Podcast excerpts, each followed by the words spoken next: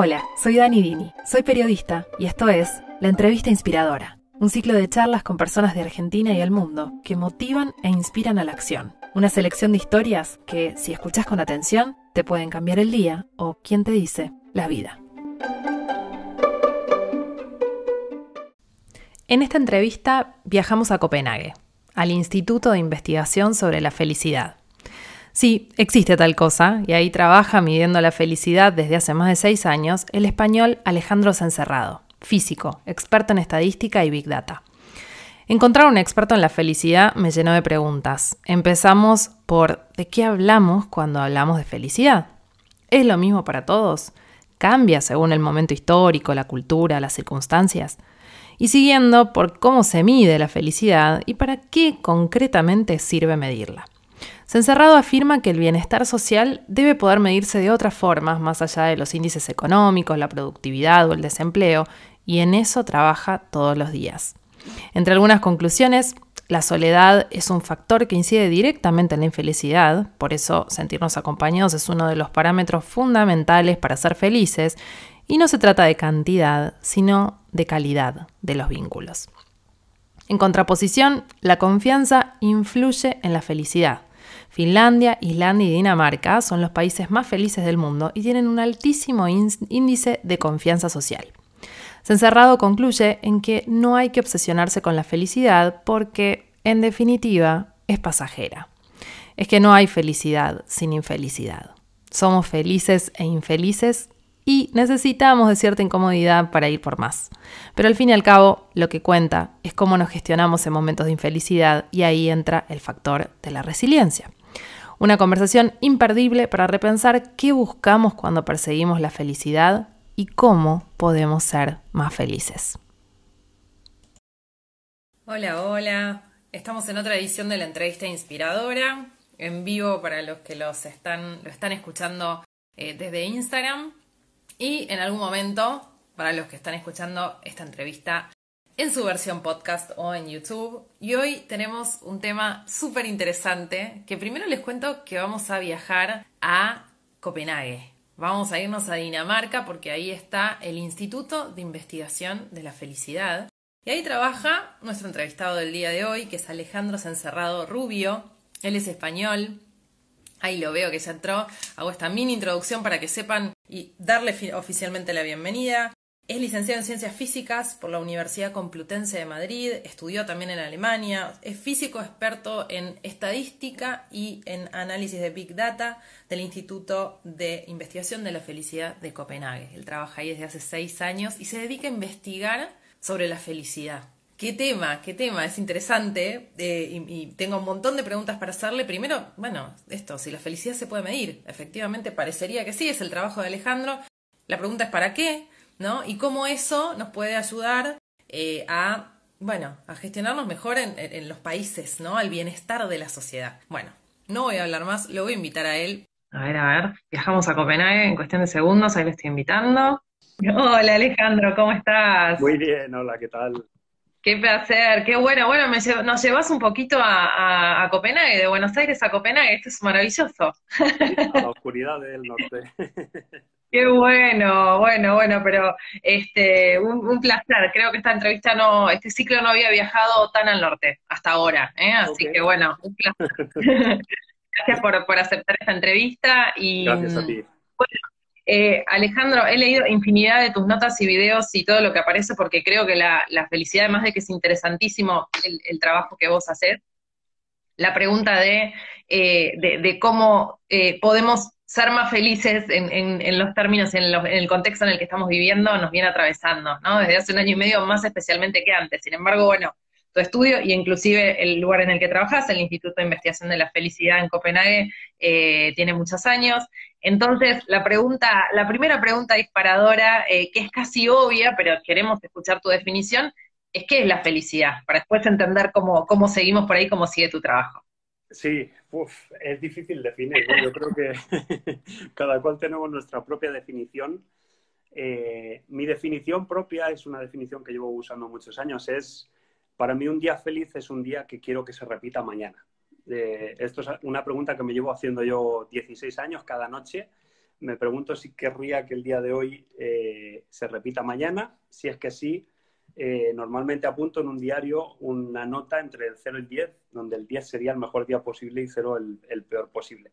Pero como te digo, creo que cada cual tenemos una definición distinta. De hecho, relacionado con Argentina, una, una definición que me gusta mucho es de, Borges, el, escritor, que decía, em, no me acuerdo exactamente, pero creo que era algo como he sospechado alguna vez que la única cosa sin misterio es la felicidad porque se justifica a sí misma, ¿no? Creo que, es la, mejor definición de la felicidad que, he escuchado porque cuando la intentas explicar es como si es que no hace falta explicación. Cuando uno se siente bien, sabe que es eso lo que quiere en la vida y cuando está mal, sabe que, no quiere eso y ya está, ¿no?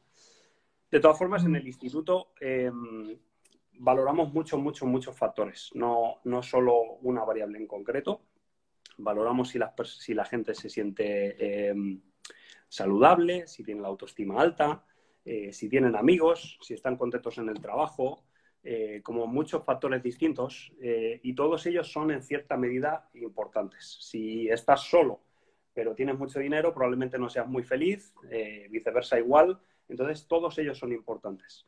Aparte de esos factores, eh, siempre preguntamos obviamente a la gente, pues por ejemplo, cómo satisfecho se siente con, la vida en general, ¿no? Eh, es una pregunta que te obliga un poco a, mirar tu vida, no tu día de hoy, sino tu vida, si, estás contento con lo que has logrado, si cosas así. Preguntamos también lo que se llama felicidad afectiva, que es eh, cómo te has sentido hoy. Estás más, varía mucho con el tiempo. Depende de si has discutido con tu pareja hoy, si has discutido con tu jefe, eh, si has estado en un atasco, cosas así, mientras que la satisfacción con la vida es algo más genérico. Eh, y luego preguntamos eh, también sobre mm, el sentido de la vida, si crees que, tu vida tiene sentido. Es, esa variable, por ejemplo, es curioso porque la gente que tiene hijos, normalmente la felicidad afectiva, la del día a día, baja bastante, pero sin embargo el sentido de la vida aumenta mucho. Entonces, como que todas las variables que medimos son en cierta manera parecidas pero distintas y la diferencia es muy importante. Es interesante porque sí, hablamos de felicidad y no hay una sola manera de, definirla porque tampoco eh, hay un único dominio en el que, en el que podamos eh, expresar esa emoción, ¿no? Porque vos decías recién, bueno, una cosa frente a la familia, otra frente al trabajo o frente al contexto. Digo, entonces, eh, también es esperable que haya distintos grados de felicidad según el dominio de vida en el que hablamos, pues hablas de la vida en general, pero también digo, eh, creo que es imposible, bueno, no lo sé, vos me lo dirás, como estar feliz en todo también, ¿no? Entonces, bueno, en definitiva, eh, ¿qué, ecuación me da eso? ¿Qué promedio me da eso? Sí, a ver, hay, hay, mucha gente, normalmente preguntamos en escalas de 0 al 10. ok donde cero sería la peor vida posible que te puedas imaginar y 10 la mejor, ¿no? Y hay mucha gente, o sea, no la mayoría, pero hay mucha gente que pone un 10. y, yo siempre he tenido muchas dudas con ese 10. Aún tengo, tengo ganas de investigar qué, qué piensa la gente cuando pone un 10. Porque es como, en serio, yo qué sé, si te tocara la lotería, ¿no crees que subiría un poco tu felicidad? Es como el 10, lo mejor posible, ya estás. sí, pero supongo que sí, que te puede ir todo bien en la vida alguna vez. A ver, uno, una, uno de los hallazgos más importantes que yo he tenido con la felicidad es que es imposible evitar los momentos de infelicidad. Es imposible. Mm. Eh, yo llevo, como te he dicho, 16 años apuntando mi propia felicidad cada noche. Eh, intento repetir, bueno, al principio intentaba repetir aquello que me había hecho feliz para ser cada vez más feliz, ¿no? Y de lo que me di cuenta es que si repites lo que te hace feliz, eh, te acabas cansando. Eh, y me di cuenta también de que a veces para ser infeliz es necesario prescindir de algunas de las cosas que te hacen feliz. Por ejemplo, un fin de semana, los fines de semana más relajantes en la vida son normalmente los que vienen después de una semana de trabajo muy estresante, ¿no?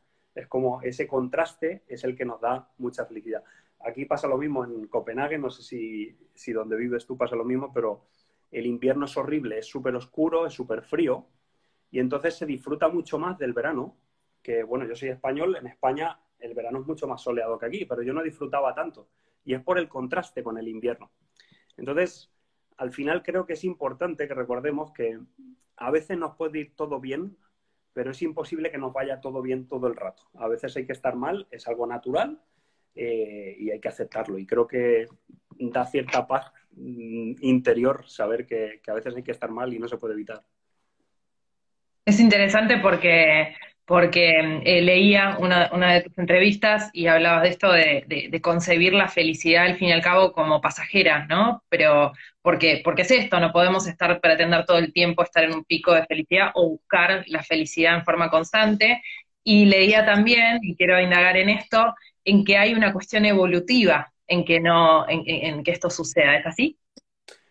Sí, em, a ver, es difícil de demostrar, pero tiene sentido. Eh, y si, estuviéramos felices todo el tiempo en casa metidos viendo la tele, pues nunca tendríamos razones para salir, ¿no? Si nunca nos aburriéramos, no tendríamos razones para progresar. Si nunca nos sintiéramos solos, no tendríamos razones para buscar pareja, para buscar amigos. Eh, entonces tiene sentido. La infelicidad, de en cierta manera, es un motor que nos lleva a progresar, que nos lleva a buscar trabajo, que nos lleva a buscar oportunidades. Eh, entonces sí tiene cierto, cierto sentido evolutivo que de vez en cuando debemos sentirnos mal.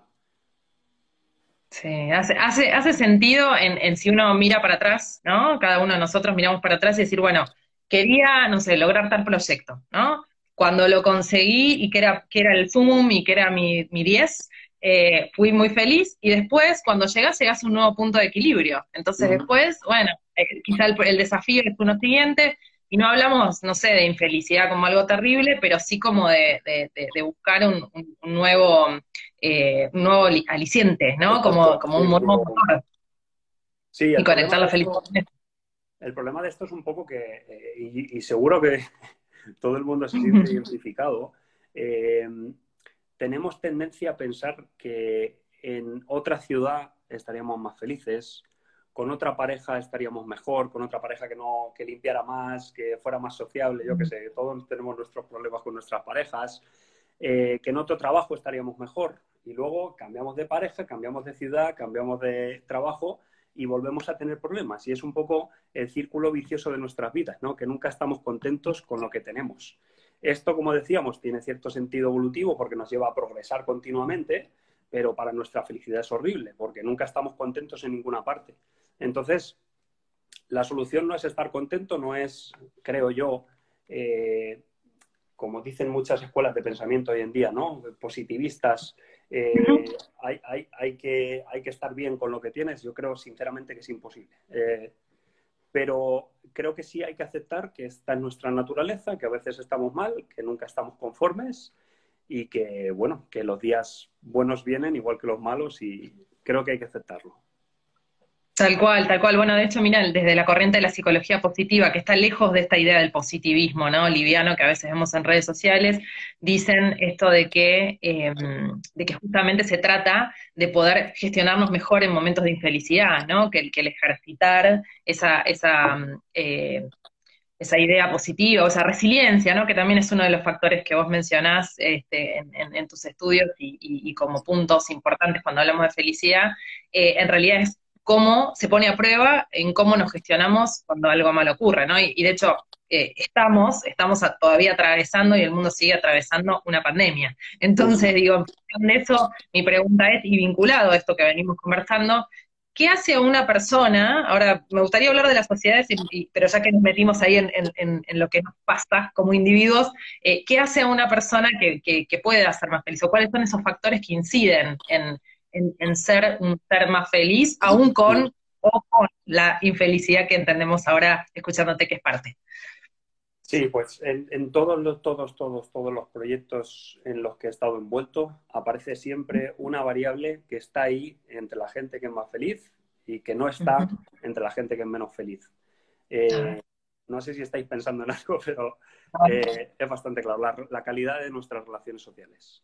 La calidad, no la cantidad. Eh, hay mucha gente que tiene muchos amigos eh, y, se siente sola. Eh, o sea, lo importante es la calidad, tener al menos una persona con la que puedas hablar de asuntos íntimos, con la que te sientas especial. y creo que todos, por ejemplo, puedes estar en un trabajo muy infeliz pero si tienes a esa persona que te entiende, que se ríe con tus gracias, que se alegra de verte cuando llegas, te levantas como con más ganas, ¿no? Y si no lo tienes, estás fatal en el trabajo. Eh, normalmente encontramos la, la, persona con la que más intimidad tenemos, con la que encontramos esta, esta relación íntima, normalmente es con nuestras parejas, ¿no? Eh, pero también hay que, hay que saber que la gente, la calidad de las relaciones sociales, son los que más felicidad nos dan y los que más nos la quitan. Eh, entonces es, una relación compleja la que, la que tenemos con, la gente, los necesitamos, pero son los que más problemas nos causan. Eh, y volvemos de nuevo a la felicidad y la infelicidad, ¿no? Pues, por ejemplo, mm. las parejas, está demostrado que son los conflictos de pareja son los que más estrés generan eh, de, cualquier factor posible, los conflictos de pareja son los que más estrés generan. Los problemas con nuestros compañeros y nuestros jefes también. Entonces es un poco una, relación curiosa. Vemos que los que tienen relaciones muy fuertes son los más felices, pero al mismo tiempo los, los conflictos con los demás son, son los que más felicidad nos quitan. Claro, ponen más en riesgo esa, claro, como en esa, esa ambivalencia, ¿no? Sí, estamos siempre en, esa ambivalencia. Hay, hay una metáfora que me gusta mucho de eh, Schopenhauer que dice, em, los humanos somos como erizos, necesitamos estar con los demás dentro de la madriguera para sentir el calor, eh, pero al mismo tiempo necesitamos la distancia suficiente para no pincharnos con, con las púas de los demás, ¿no? Es eh, genial. Creo que es, creo que es perfecta la, esa metáfora. Es muy buena, es muy buena. Vos hablas como uno de los factores fundamentales también el hecho de la confianza, ¿no? Y lo llevas a, las sociedades que son más felices también. ¿Por qué? ¿Qué, cómo incide la confianza? El, ser, el, ser confiables y el confiar o el, abrirnos a confiar, ¿cómo incide en nuestra felicidad? Em, el mejor ejemplo de esto es eh, eh, los países nórdicos. Eh, donde yo vivo, en Dinamarca, es uno de los países en los que más confía la gente en los demás. Eh, esto lo sabemos por varios experimentos distintos que se pueden hacer, pero bueno, en las encuestas, normalmente los daneses, tres de cada cuatro daneses dicen que los demás son de fiar, eh, cuando refiriéndose a los demás a, extraños, ¿no? A la gente en la calle. En Argentina, no me acuerdo cómo era, en España era uno de cada cuatro.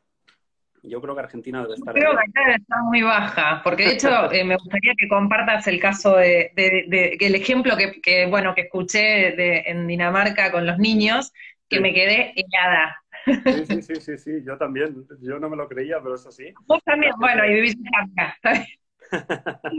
La gente deja eh, los carritos con los bebés eh, en la calle mientras se van al restaurante a comer o entran en la tienda. Y los dejan totalmente libres, sin... Eh, o sea, ese, es el nivel de confianza que tienen los unos en los otros. Claro, es absoluto. Claro, lo, curioso es eso, ¿no? Es como, como el, yo, entiendo que, la confianza nos, nos, nos da libertad, ¿no? No lo había visto desde el lado de la conexión con, con la felicidad. Eh, no obstante, bueno, es, uno de los factores que, ustedes miden como, como, parte de lo que hace a las sociedades más felices.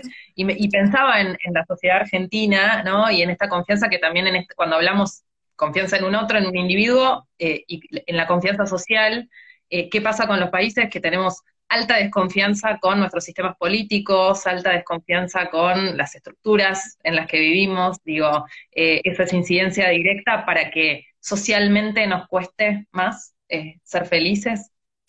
Sí, por, muchas razones, eh, infinitas razones. Eh, por ejemplo, aquí en el trabajo, no sé cómo es en Argentina, sinceramente, pero aquí cuando te pones malo tu hijo se pone malo, le dices a tu jefe, oye, se ha puesto malo mi hijo, voy a trabajar desde casa y te puedes tirar tres o cuatro días trabajando desde casa. Esto era antes del coronavirus, ahora es un poco más normal con el teletrabajo, pero antes del coronavirus e, eso ya era normal aquí y el jefe no ponía en duda para nada que tú podías estar malo o... Es un buen ejemplo de la importancia que tiene la confianza, ¿no? Por los pocos ejemplos que conozco en España, eso no es así. Eh, y la razón es la desconfianza. ¿Vas a trabajar realmente si te vas a, casa? Claro.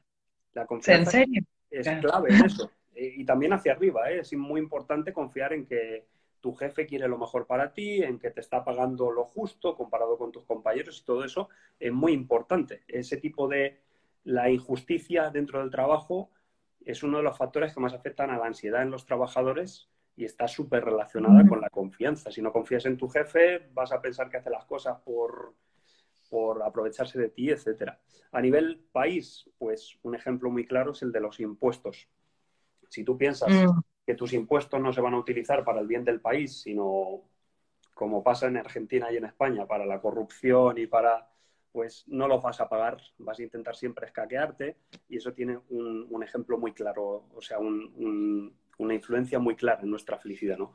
Y ejemplos como eso hay, hay mil. En nuestras, en nuestras relaciones personales también es muy importante confiar en que nuestra pareja quiere lo mejor para nosotros, que es que hay muchos ejemplos al, al respecto, pero bueno, el tema de la confianza respecto a la infidelidad es, el, más claro, ¿no? Entonces, al final, la confianza en los demás, que al final la confianza obviamente es confiar en que la gente va a hacer lo mejor para los demás, que no va a estar siempre pensando egoístamente en sí mismos.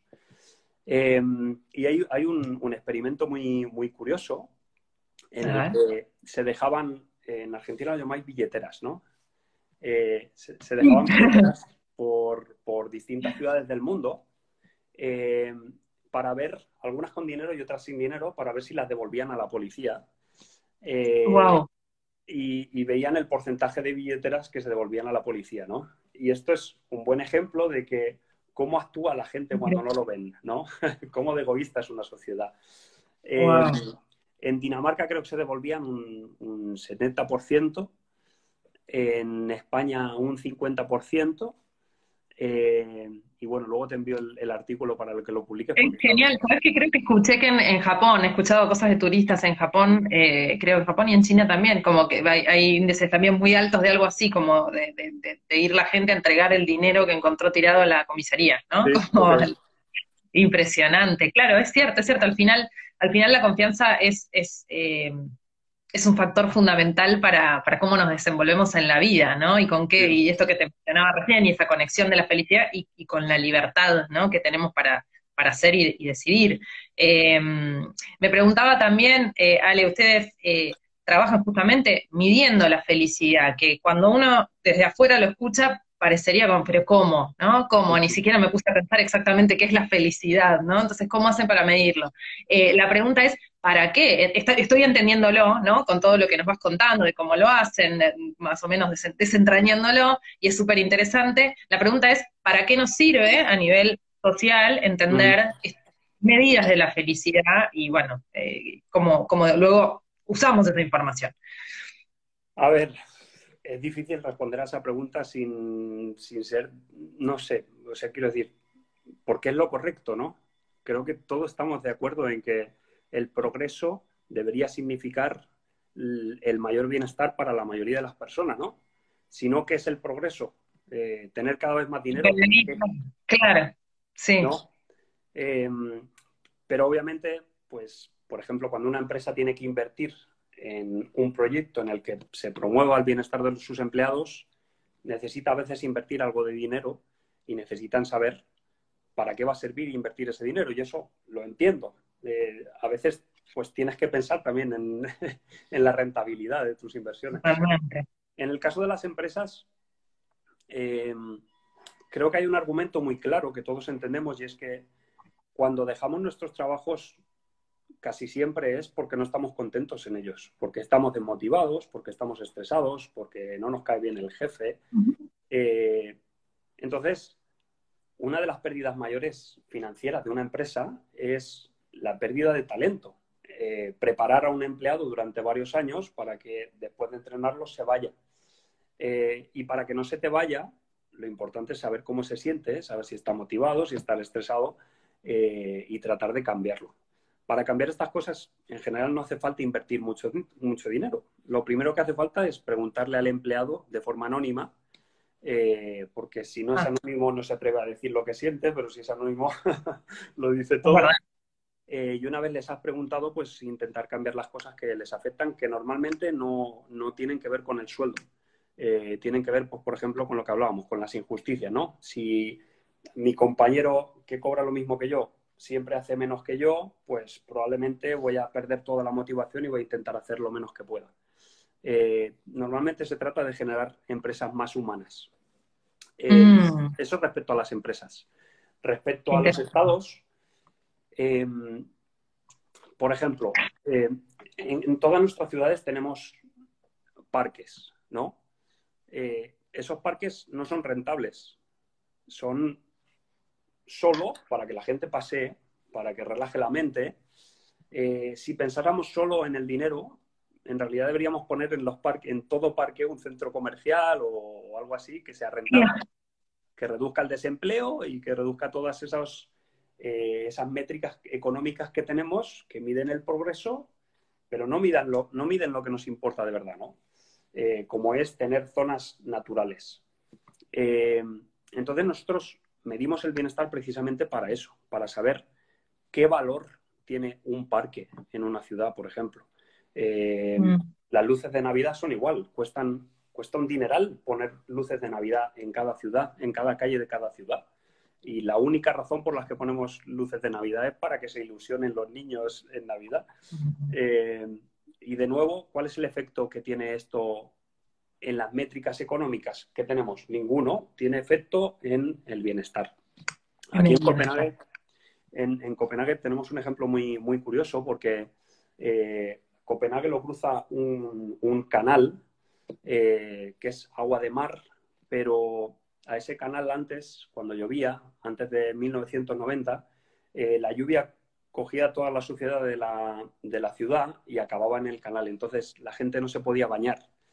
Y en 1990 invirtieron, eh, creo que fueron 53 millones de euros, mucho, mucho, mucho dinero, para limpiar el agua y para que cuando lloviera el agua no acabara directamente en el canal. La única razón por la que hicieron eso es para que la gente se pueda bañar. Eh, ¿Cómo mides eh, el efecto que eso tuvo? Pues preguntándole a la gente si ahora se siente mejor en verano cuando se bañan, si disfrutan más de la vida, cosas así, ¿no? Entonces, desde el instituto pensamos que a pesar de que el Producto Interior Bruto, el desempleo, la productividad nos han servido mucho en las últimas décadas para medir nuestro progreso, sobre todo porque no teníamos demasiado dinero, ahora ya no, ya no sirven. Ahora necesitamos medidas de cómo se encuentra la gente. Mm, ok, entendido. Wow, es súper interesante y, súper profundo, ¿no? Porque nos metemos en un montón de cuestiones que tienen que ver con el comportamiento eh, de las sociedades y por ende de los seres humanos, ¿no? En, mucha profundidad.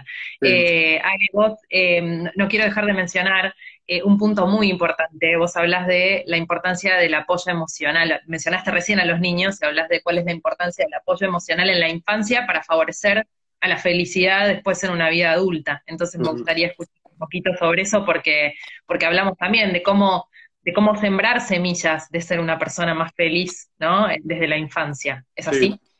Sí, sí, total. Eh, y además yo creo que todos somos un poco conscientes de esto, ¿no? Pues en la forma en la que nos relacionamos con nuestras parejas, con nuestros padres, eh, al final es como lo que más afecta a nuestras relaciones eh, y en gran medida, gran parte de los conflictos que tenemos vienen de los conflictos que tuvimos en nuestra infancia, ¿no? Eh, de cómo afectó a nuestra autoestima, eh, todo eso. Eh, y lo que vemos cuando analizamos datos también a nivel internacional es que los jóvenes que están, ahora hablando de la autoestima, los jóvenes que tienen una autoestima más alta son aquellos que se llevan bien con sus padres y aquellos que reciben un apoyo emocional de sus padres. Así que, bueno, es, un tema difícil de cambiar a nivel social, la verdad, eh, porque es un tema que requiere educación emocional, que requiere eh, llegar a los padres y decirles, oye, es importante cómo tratas a tus hijos, es importante que no los hagas sentir menos por sacar esta nota o la otra.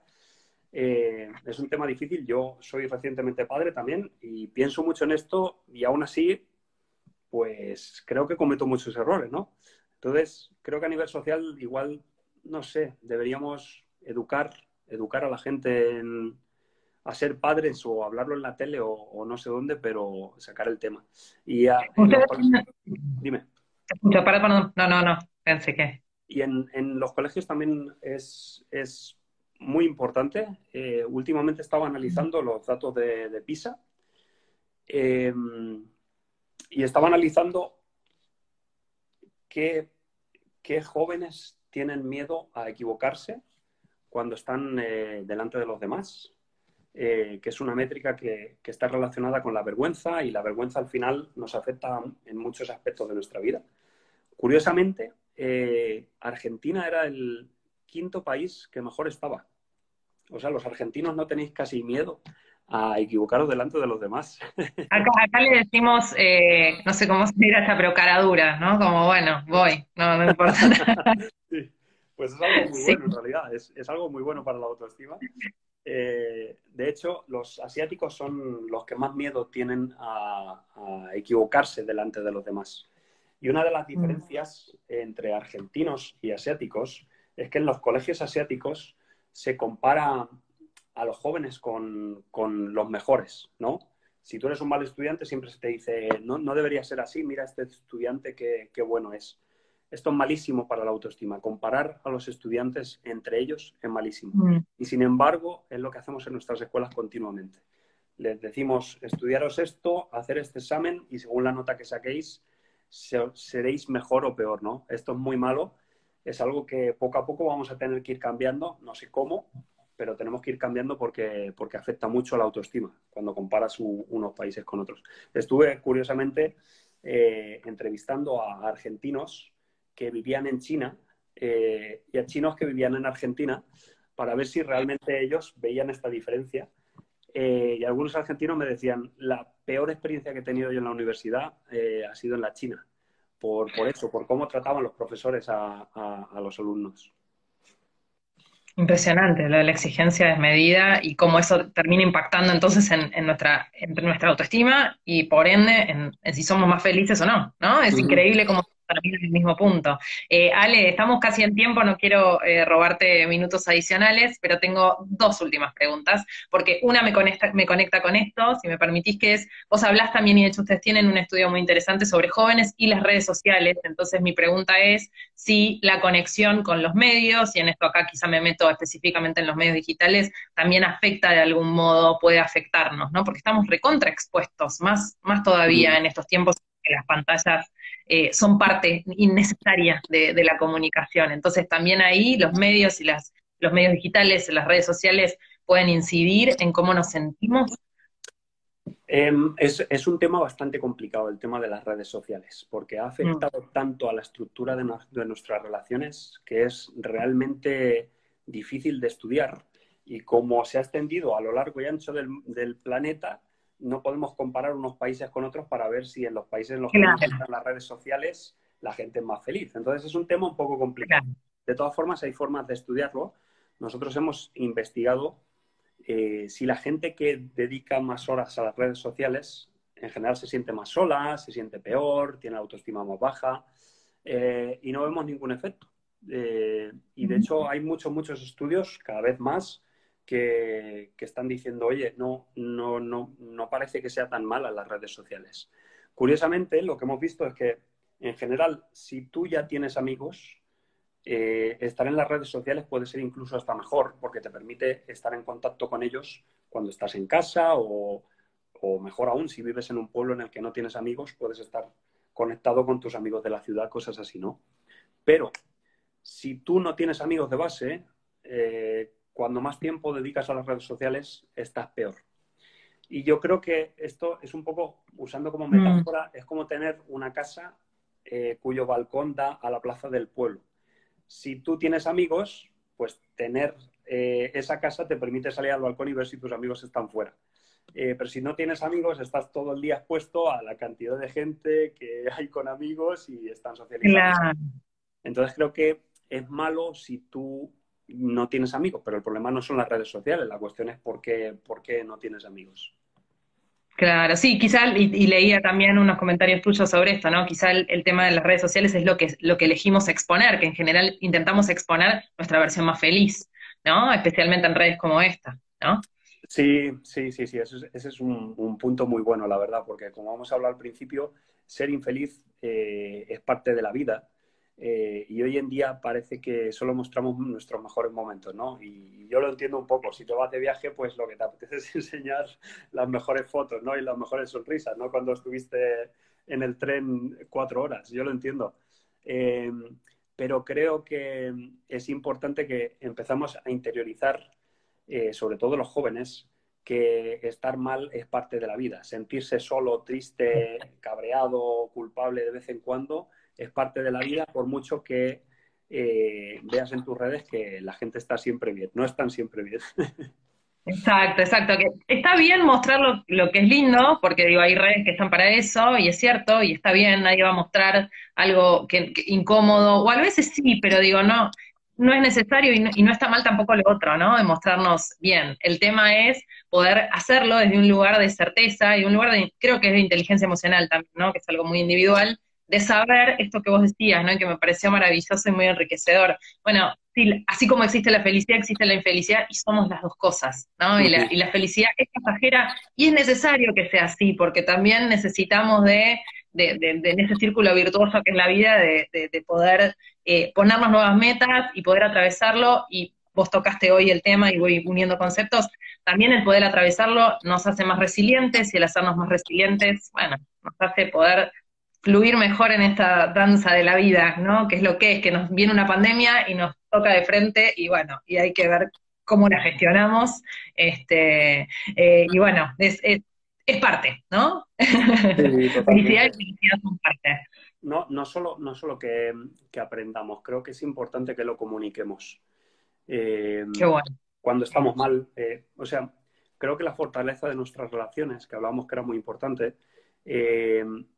se basa en gran medida en atrevernos a, mostrar lo que llevamos dentro. Y cuando somos felices es muy fácil mostrarlo, pero cuando nos sentimos solos, cuando nos sentimos celosos, es más difícil mostrarlo, porque hay cierta parte de vulnerabilidad de decir, eh, es incorrecto sentirse celoso, por lo tanto no debería decirlo.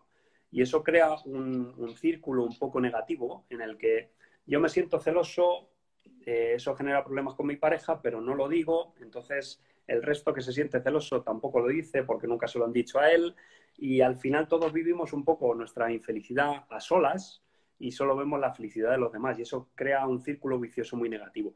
Yo creo que mm, nuestras relaciones sociales se fortalecen a partir de mostrarnos vulnerables. Entonces no es solo aprender de nuestros malos momentos, sino hablarlo. Qué hermoso, qué lindo, vale. Bueno, eh, gracias, esta charla ha sido eh, súper enriquecedora y súper interesante, tu trabajo es increíble, la verdad que de todo lo que he leído y escuchado me parece maravilloso y me encanta que, bueno, que nuestra entrevista terminó yendo mucho a lo individual, ¿no? Y que, que es, desde donde podemos hacer impacto, ¿no? Leía como los grandes análisis macro de cómo ustedes hablan y colaboran con países para, para poder acompañar este bienestar social y, bueno, y, potenciarlos. En definitiva, bueno, eso desencadena un mundo mejor, ojalá, eh, pero digo, empieza en nosotros mismos, ¿no? Entonces, como última pregunta, si me lo permitís, es preguntarte, vos sos físico, sos estadista, tenés hecho una super carrera eh, eh, especializado en algo que si yo leo tu currículum que lo he hecho, va hacia algo muy duro y preciso, que son los números, ¿no? Y todo lo que se puede medir y cómo. Pero elegiste un tema como la felicidad para desarrollar, por lo menos hasta este momento de, tu carrera profesional, eh, este, ese tópico, ¿no? Entonces la pregunta es, ¿por qué Alejandro eligió la felicidad? Viniendo de, siendo un hombre de ciencia, eh, que parecería que podría estar alejado, ¿no? No sé, de un tema así tan emocional, pero digo, ¿por qué elegiste este campo? En realidad este campo lo elegí ah, hace 16 años. Eh, lo elegí antes de empezar la carrera de Muy chiquito. Sí, pues muy joven. Sí, tenía 18 años.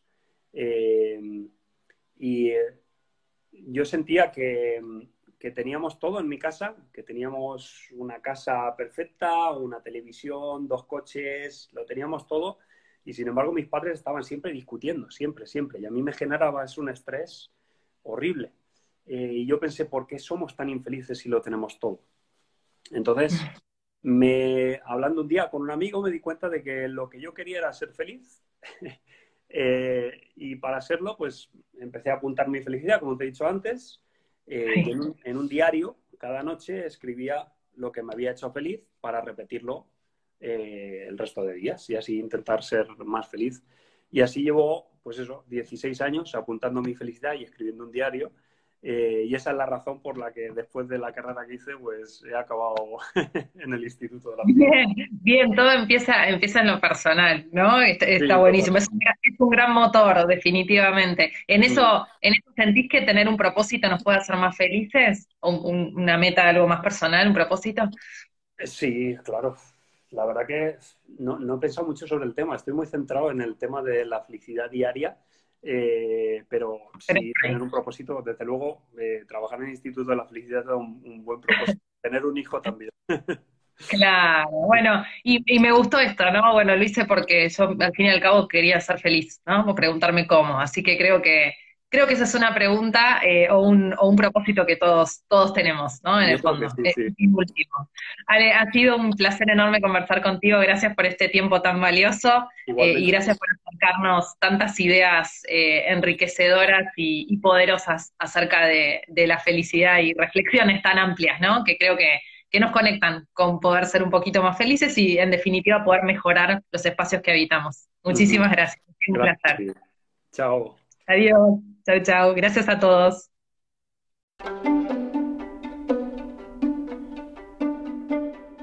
Este fue un nuevo episodio de La entrevista inspiradora. Mi nombre es Dani Dini y será hasta la próxima historia.